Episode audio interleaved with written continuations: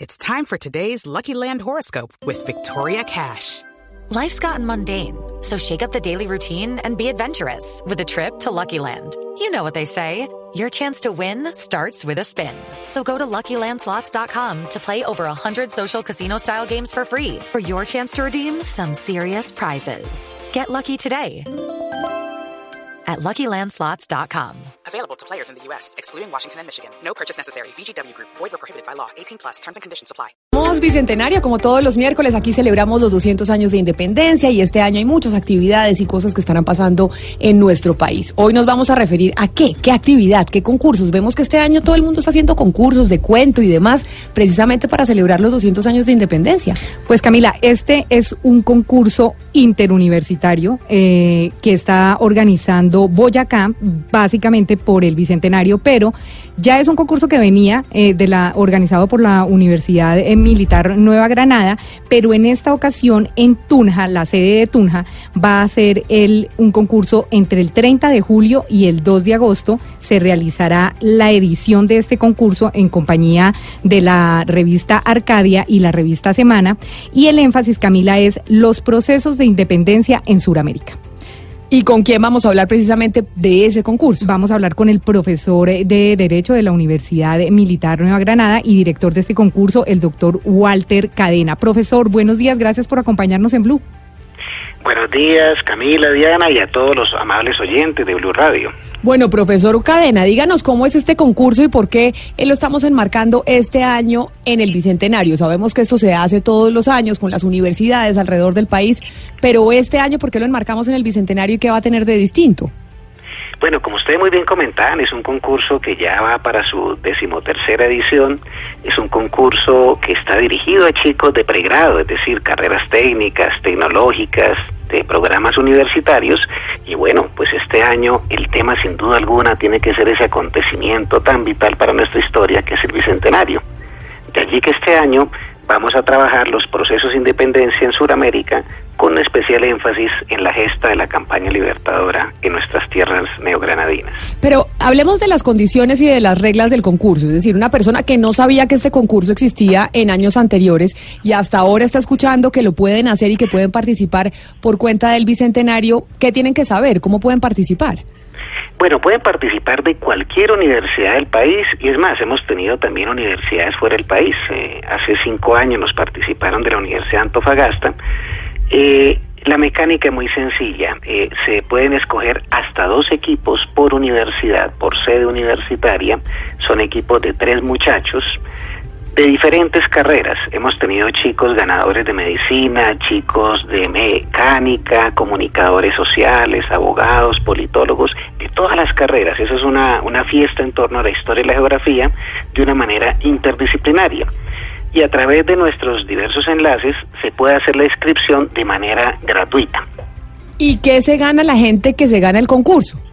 Bueno, nuestro concurso tiene cierto toque de show mediático, en el sentido de que, si lo quisieron o comparar, es una especie como de ¿quién quiere ser millonario? Sin palo la cerna y sin tanto dinero, pero tenemos una bolsa de premios que puede incentivar. La bolsa de premios está para este año en 30 millones de pesos y el primer puesto se va a llevar 4.800.000 pesos en efectivo, más unas importantes colecciones de libros dadas por nuestros patrocinadores y auspiciantes. Yo le quisiera preguntar por el género, ya más en la manera en que se hace. ¿Esto va a ser un ensayo o es un texto expositivo? Si quieren hacer algo, digamos, ilustraciones, si alguien quiere, no sé, contar parte de la historia del Bicentenario, se me ocurre, digamos, en un cómic, lo puede hacer. Es decir, hablemos un poco de la forma y el fondo. Correcto. La mecánica del concurso es conformación de equipos.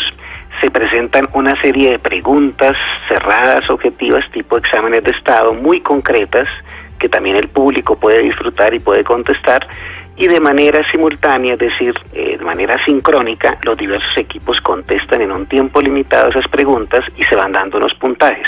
De allí se van clasificando a cada una de las siguientes rondas, para al final ya tener los equipos que van a luchar por ese campeonato. En la final, sí hay un ejercicio adicional aparte de contestar preguntas, y es un ejercicio de argumentación y contraargumentación. Es un poco divertido porque cada equipo escoge un representante el cual, con base en unos temas que han sido asignados previamente, van a hacer un ejercicio de debate con un, digámoslo así, contendiente intelectual de otra universidad en un tiempo limitado, utilizando la mecánica del reloj de ajedrez. Profesor Cadena, ¿y los jurados? ¿Quiénes integran los jurados de estos concursos? Bueno, generalmente son historiadores, son académicos. Hemos tenido también comunicadores sociales. El año pasado, por ejemplo, contamos con Enrique Serrano, con Néstor Rosanía y una serie de personajes interesantes. Vamos a ver si este año nos acompañan otras personas también bien representativas como Juan Esteban Costadín y otra serie de jurados, entre los cuales están algunos que nos van a suministrar de la revista Semana. Bueno, interesantísimo. Entonces ya saben, tiene que estar uno en una universidad. Es para las universidades las que quieren participar en este concurso, y la bolsa de premios está importante, pero además también, como le decían unos papás, lo importante es participar. Lo importante es estudiarse la historia, por lo menos que esta sea la oportunidad para que nuestros jóvenes estudiantes otra vez cojan los libros de geografía e historia y aprendan de su historia, de por qué es que estamos conmemorando esta independencia.